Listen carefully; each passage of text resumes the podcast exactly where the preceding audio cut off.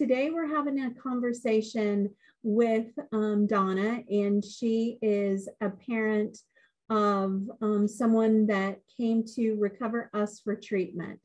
Uh, can you tell us a little bit about um, the background and what led you to seek um, recovery for your son, or a little bit of background about him, about Josh?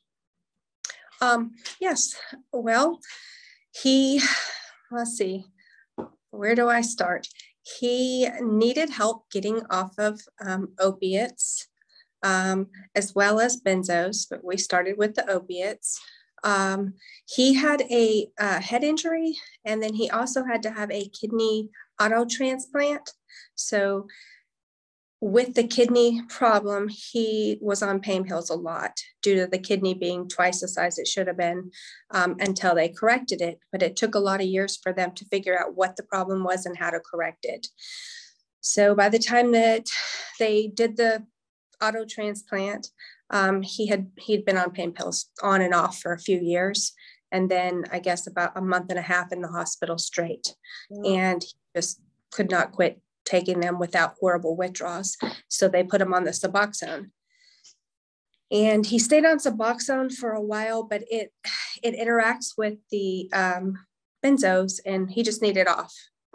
And so we had tried a few other places. Uh, he went to a place in Florida um, by himself, and it sounded good at first. You know, it had it was on the beach. It had uh, massages and healthy food and you know, it sounded good, but he ended up, I guess they took him off of the benzo too fast and he ended up um, having a seizure and having to go to the hospital. And then from there, he ended up in a mental hospital. So as a mom, you know, when you're, you know, over a thousand miles away from your kids and they're, you know, in, in trouble, you know, pretty much going to a hospital, going to a mental hospital.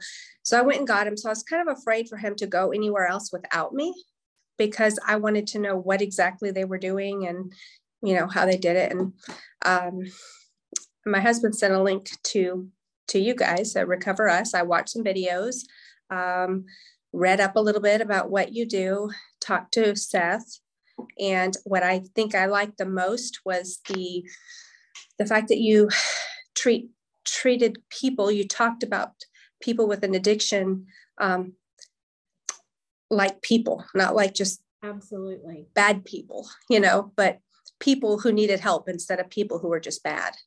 And you had found ways that would help alleviate some of the um, withdrawal symptoms because, as you know, they're really bad.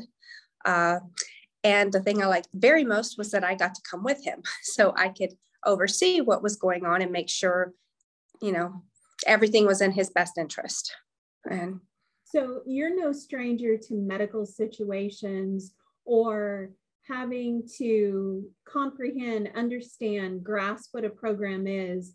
And I consider you to be a very dedicated person to research and looking into all options and finding out all you can prior to just diving in and you said that he had been to another facility.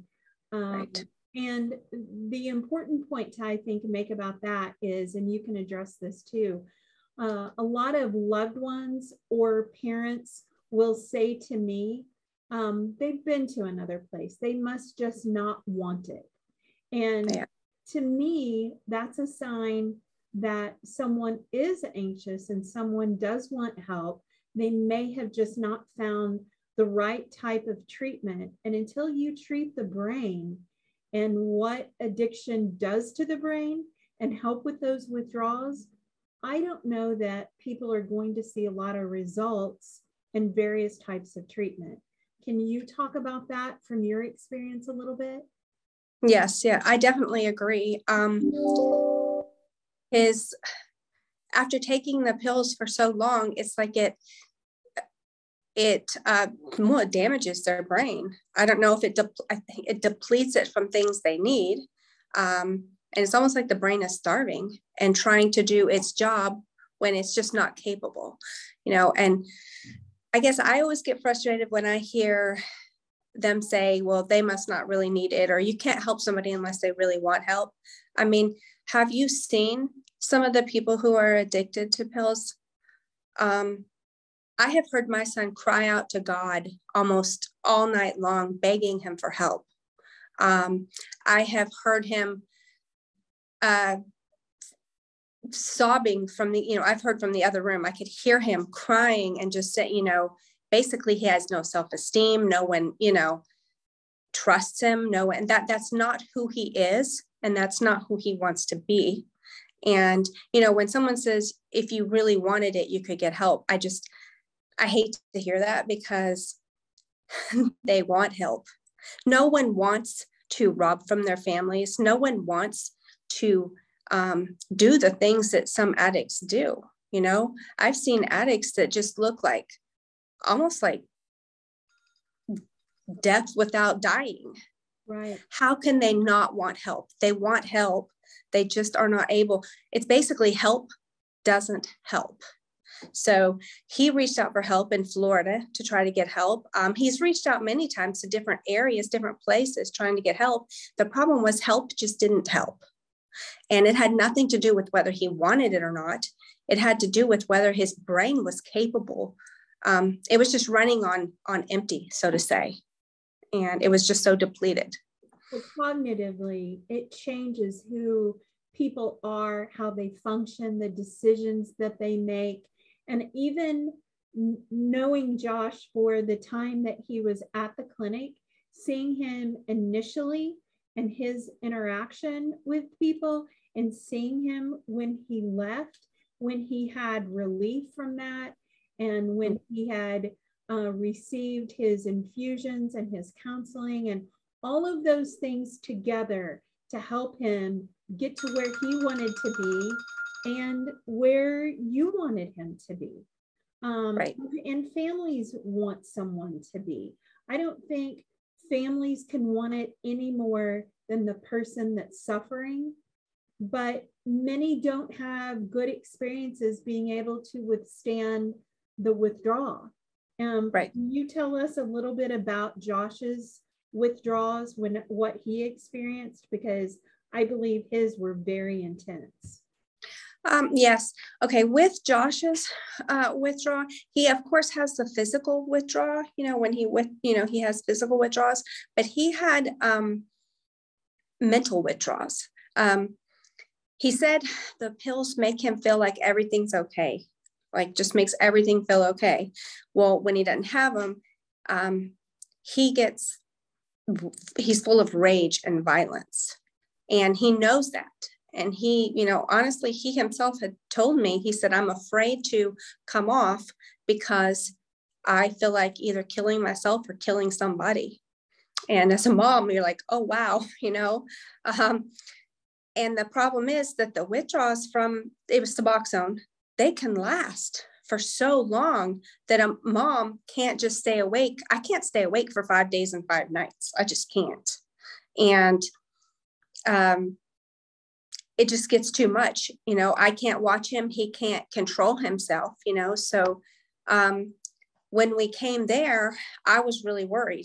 You know, uh, he, um, I was afraid he was going to just go psychotic, like I've seen him do many times and you know the, the clinic would just call the police and then you know he himself didn't want to try to get off it's like you feed that demon or else it's going to take control of you and do something you know break something you know hurt somebody or something you know and so to him it's like feed it so it won't you know and he uh feeling really sick i mean yeah very illness that you just cannot explain to someone that hasn't seen it or experienced it. It's not something you say, just get over. Right, right. He said it felt like he was dying from the inside out, is, is how he said it felt. Um, and his, I know his stomach, you know, a lot of his physical was with his stomach, you know, in his head, but mostly his stomach. Um, he, um, what I really liked about you guys was even though I was very fearful, and I think Seth even said, I, I overheard him talking to you saying that um, she jumps at his every command or something, or she does everything for him, you know? And that is true. I did because I was so afraid. I wanted this to work so bad. You know, I was so afraid he was going to uh, um, act out violently.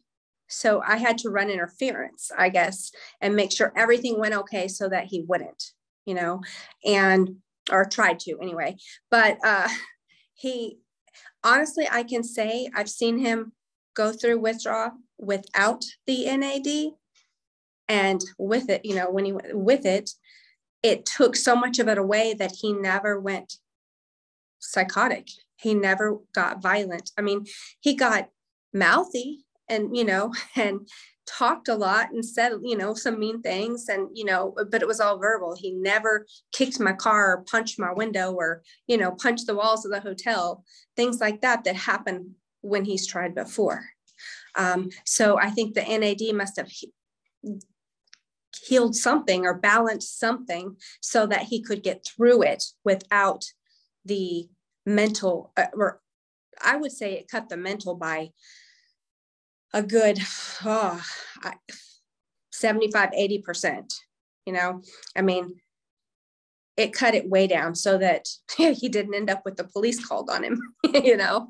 It cut it down enough that he could get through it and, and the important thing because its first job is to alleviate the withdrawal because if someone can't get past the withdrawal they can't continue on to better health and being sober. So to give someone that relief is imperative for them to be able to continue. And with NAD, one of its first jobs is to lessen the withdrawal and also the docs will also prescribe comfort meds when it's needed and nothing that is addicting. So there will not, we won't right. create a cross addiction. And right. you know, we also have the withdrawal management device that people can use and then counseling. So we're basically um, throwing everything at this that we possibly can to help people get past that first hurdle and and do so successfully. And having their family or someone to comfort them or be a support to them rather than shutting them off and saying you can't see your family. You can't talk to them. You're in this by yourself. To us is not the best approach and it's an antiquated approach to having supportive either it be a parent or a husband or a wife or a friend. You know, we have to be careful because of COVID. But can right. you talk a little bit about the importance of that for you? I know you've touched on that, but how do you think that also helped him? Well, I think that for him, I mean, fear is, you know, big. He, you know, he, I would be afraid had I gone and asked for help and I ended up in a mental hospital you know i would be afraid. Um, so i'm sure he was afraid you know he um, i think it helped just knowing i was there and he knows that mom will go to bat for me no matter what you know? If something is not right and i can't try to help myself you know mom's there mom will you know?